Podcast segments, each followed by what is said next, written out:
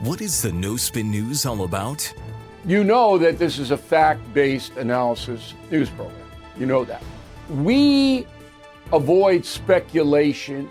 We don't do conspiracies here. We don't do party politics here. We're not nonpartisan. That's wrong. Not that. Okay, we are advocates for a stronger America and a more just society. We don't believe in communism. We don't believe in socialism. We don't believe in nihilism.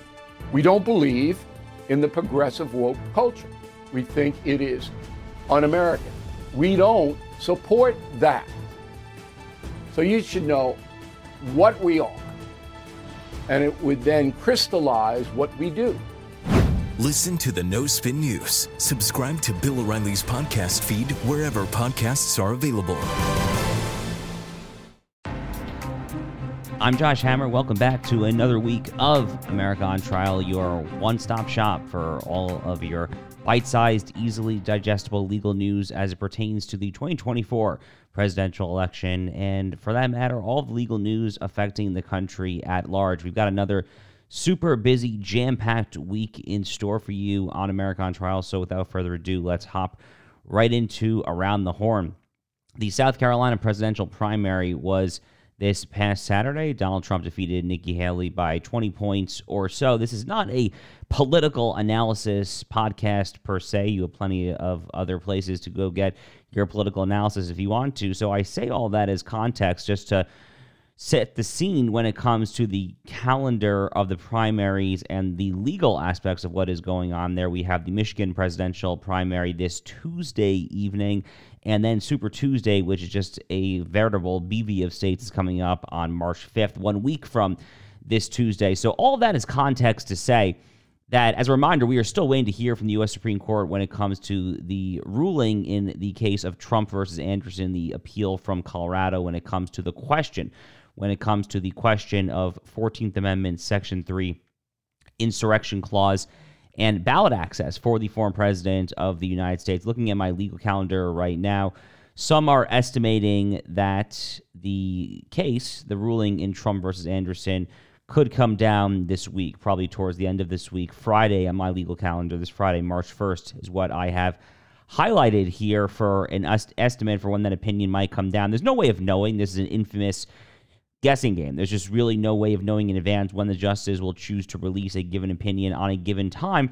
But it really does seem like I, I know I've said this for a while. It really does seem like this is coming sooner rather than later at this point because again, we've now had the early voting states. We've had Iowa, New Hampshire, Nevada, South Carolina. We're about to have Michigan.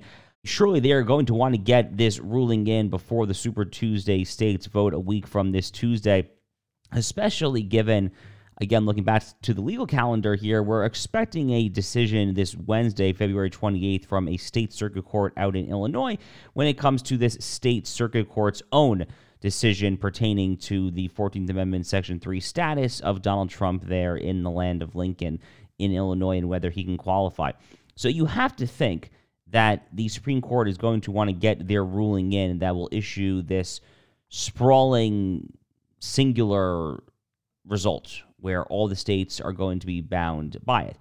In fact, that is probably one of the leading reasons why I think John Roberts and probably Elena Kagan and maybe even Ketanji Brown Jackson, based on her comments or oral argument, that's why I think that this opinion is going to come down, besides the questions that were asked in oral argument, which were deeply skeptical and deeply hostile towards the state of Colorado, which is trying to kick him off the ballot. But besides that, the number one reason why I feel really good about this case from Donald Trump's perspective is because John Roberts, if he cares about one thing, it is on getting the judiciary out and on having very simple rules in place, or at least very simple rules that John Roberts thinks are very simple rules. That's not always necessarily the case. But in this particular instance, right here, this is exactly the kind of argument that someone like the Chief Justice, John Roberts, is, is going to buy, which is that you issue a single ruling that says no, he is not banned from the ballot because, on the one hand, it's not self executing, that you need a direct congressional legislation to implement this constitutional provision. Oh, on the other hand, he's not, the president is not a quote officer of the United States because officer of the United States, as the framers of the Constitution meant it, is a term of art that refers to people who are appointed, not those who are elected for office, like a president is. And you could also go down the rabbit hole of whether January 6th was an insurrection. By the way, it's not. So you, I mean, there are plenty of reasons that this case is frivolous on its face, but above all, I think that the sheer pragmatism and practical nature, the impractical nature of having this sprawling patchwork system where state court judges, state administrators, dog catchers, who the heck knows what else are going to, to decide all throughout the country in an ad hoc patchwork basis that Trump is or is not disqualified because he committed insurrection. I mean, who knows where that train goes from there? That's the kind of argument that John Roberts is going to buy I really, really would be surprised at this point if this opinion does not come down later this week. It's going to come out in the president's favor. Only question is whether it's going to be 8 to 1 or 9 to 0. A lot of pretrial filings are going to the docket this week in the lesser discussed of Jack Smith's two federal prosecutions, the classified documents retention case at, at Mar-a-Lago here in the state of Florida, the courtroom of Judge Aileen Cannon. Virtually every day this week, there's some deadline pertaining to conference or requests for sealing and redacting anything in the pretrial motions. All this is standard. All this is standard operating procedure. There's a lot of paperwork and a lot of filings, in particular, in this case, for the very simple and straightforward reason that classified documents are involved. And there are some special statutes involved that try to balance out due process concerns with Sixth Amendment confrontation clause concerns. That's your constitutional right to face someone who is accusing you in a criminal trial. So there's a lot when it comes to classified documents. Obviously, we don't want those things to be exposed to the world willy nilly. We need to make sure the evidence is heard. And we need to make sure that the jury pool is equipped. Perhaps they'll even be sequestered there's there's a lot that goes on there pre-trial, but as of now, that trial is is still set to begin on May 20th, so just under three months from now. One of the reasons why that case does not really get the attention that the others get is because it's going to be a fairly diverse jury pool in in this particular jurisdiction in southern Florida. It's not South Florida per se. It's not Miami Fort Lauderdale area. It's a little further north of that, but that's actually a good thing for Donald Trump from his perspective because the specific jurisdiction where Judge Cannon's courtroom is, you're very unlikely, I think, to get a unanimously anti Trump jury, the likes of which you're going to find in the Alvin Bragg case in New York City or in Jack Smith's case in Washington, D.C., if it, if it ultimately gets to that. Ditto Fani Willis in Georgia. That's one of the reasons why it's not getting as much attention, but it also doesn't really implicate the sexy, you know, MSNBC, CNN, liberal regime pull your hair out storylines and headlines, which is the 2020 election. That's that's where the regime, so to speak, the Merrick Garland, Jack Smith, Joe Biden apparatus, the Democrat media complex, those are the case. Those are the cases where they are really, really focused. Is the Jack Smith case in D.C. and the and the Georgia case because those are the cases that involve, as Fani Willis not so aptly put it on the witness stand in Fulton County a week and a half ago those are the guys who try to steal an election, right? Isn't that what she said? I mean, that's the stuff that these people care about. It's not so much the classified documents case at Mar-a-Lago. Some other stuff going on when it comes to this outrageous fraud ruling in the New York City courtroom of Justice Arthur Engoron there. On Friday, the $454 million judgment that Engoron put on Trump officially took effect. So you might be scratching your head saying, wow, how did it get to 454? I thought it was about $100 million less than that. And, and sure, sure enough, it was. It was $355 million.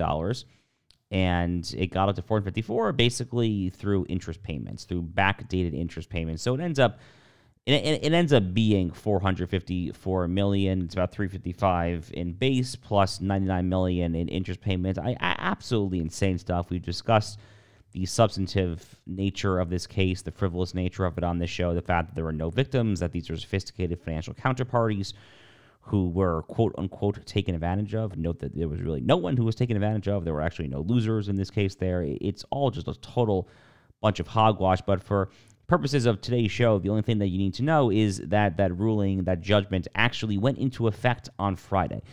So Trump's going to have to come up with some cash here. He's going to have to come up with some cash fairly quickly because he also has that $83.3 million verdict, which he's going to appeal. He's going to appeal it.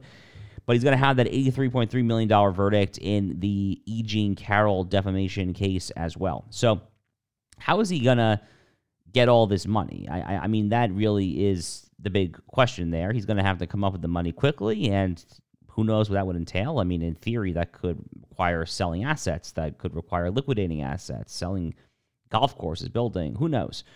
Or on the other hand, this is by far the more likely of the two scenarios, he's going to have to post a bond. He's going to have to get a bond at this point, and he's going to have to get someone who's going to be willing to, to give him a bond, a, a bond of, of a very large number, which is essentially just an IOU. And look, I mean, uh, maybe he'll be able to do it. He probably will, if I had to guess. I, e- easier said than done when we're talking tens, hundreds of millions of dollars in, in posting a bond. But, you know, Trump's going to have a decent shot here on appeal in, in, in the fraud trial as well. It's just so nuts. It's just so viscerally shocking to the conscience, you might say that you have to think that the state appeals courts there in New York State would tend to be sl- slightly more rational than the trial courts there. You have to think that this thing could end up working out for Trump. But for now, all you need to know as it pertains to today is that that judgment did actually go into formal effect on Friday. So it's now just going to be a question as to how he ponies up and actually gets some of this money moving forward. We will have more information on that presumably at some point this week. I'm Mike Slater from the podcast Politics by Faith. This is a crazy time in our country. It's stressful, a lot of anxiety, and it's going to get worse.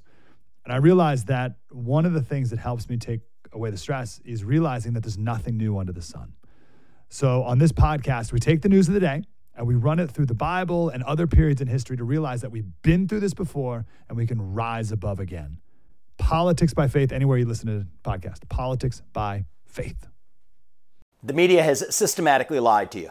The Hunter Biden laptop story, the origin of COVID 19, the Trump Russia collusion hoax, or how your money's being spent in Ukraine. Enough already with the lies. No more lies, hard truths only. That's what the Truth Podcast is all about. It's not standard conservative talking points. If you want that, go somewhere else. But if you want the hard truth delivered to you in a way that challenges you and will challenge me intellectually, you're not going to find anything like this on the internet.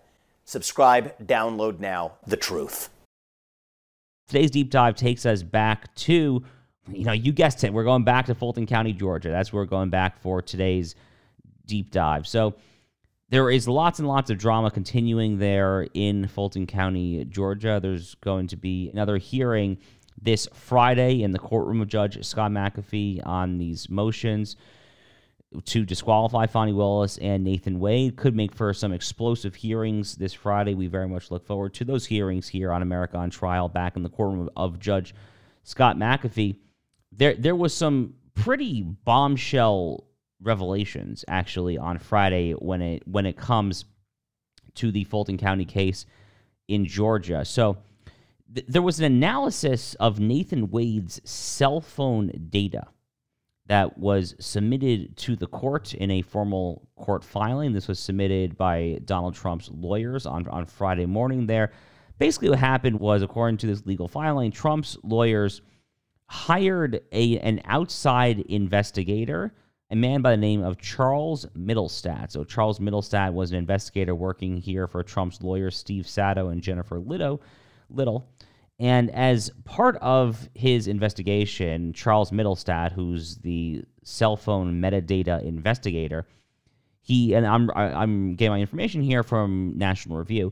Mittelstadt said that he requested Nathan Wade's cell phone data from most of the year 2021 from AT&T's Subpoena Compliance Center, and then he used a geolocation tool called CellHawk to analyze the data that he received here is the key part. So let me just pause here and kind of make sure we're all on the same page.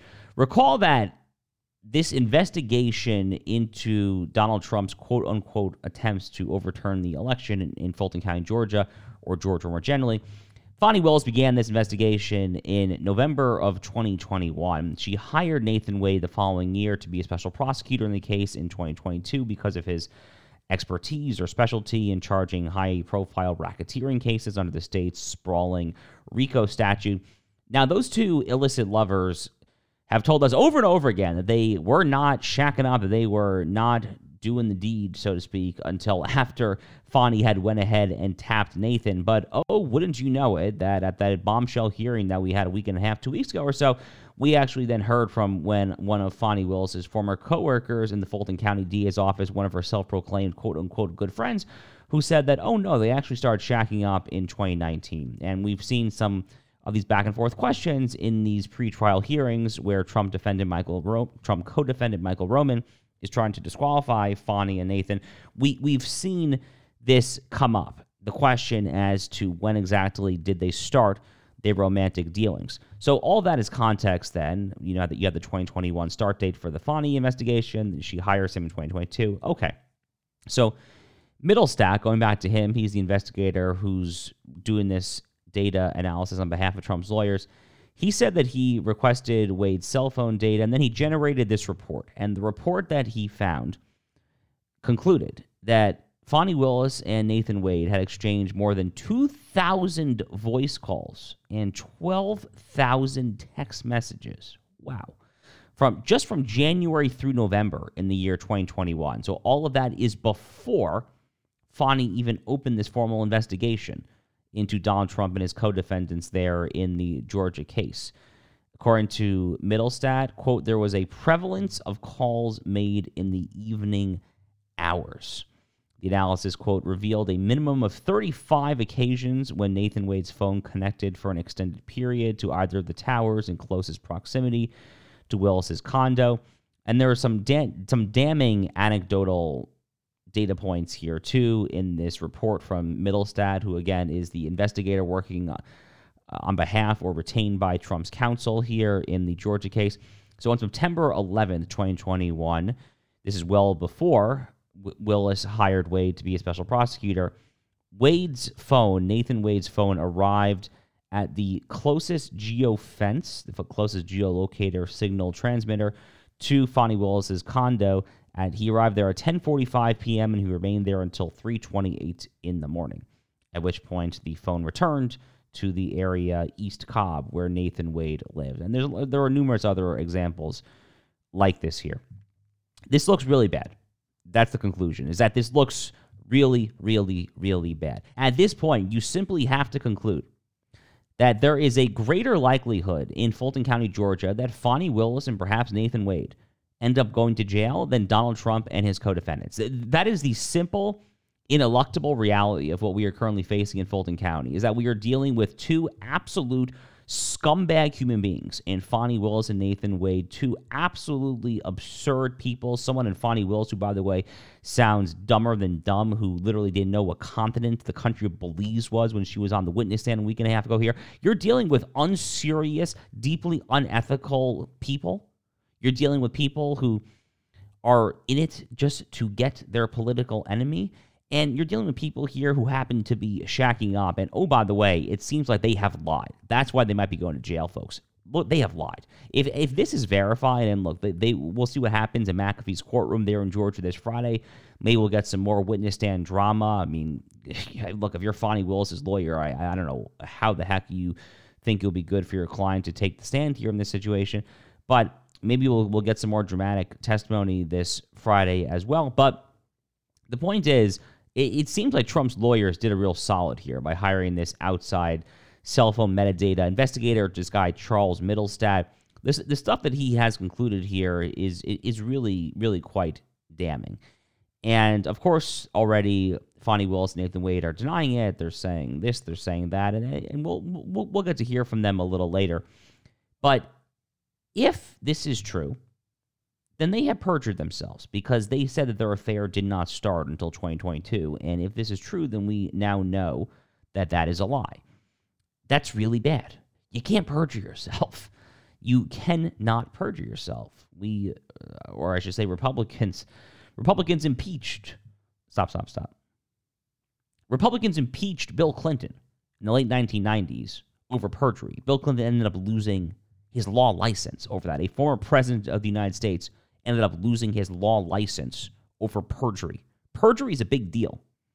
So if Fani Willis and Nathan Wade perjured themselves, if they perjured themselves by saying that they weren't shacking up till, until 2022, but they actually were in, in 2021 before this investigation even started, then they're out. They are out of this investigation. Judge Scott McAfee will definitely rule that way if, the, if this is confirmed, I think.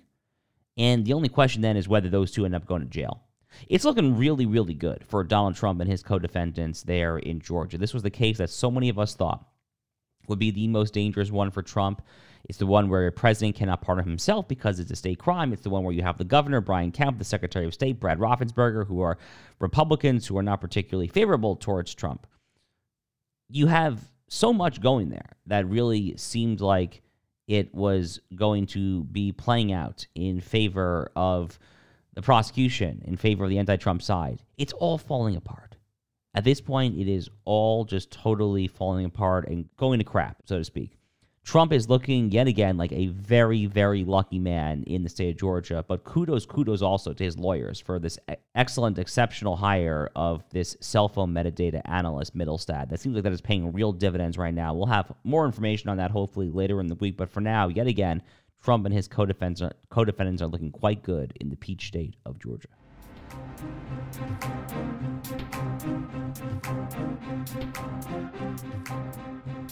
you. 100%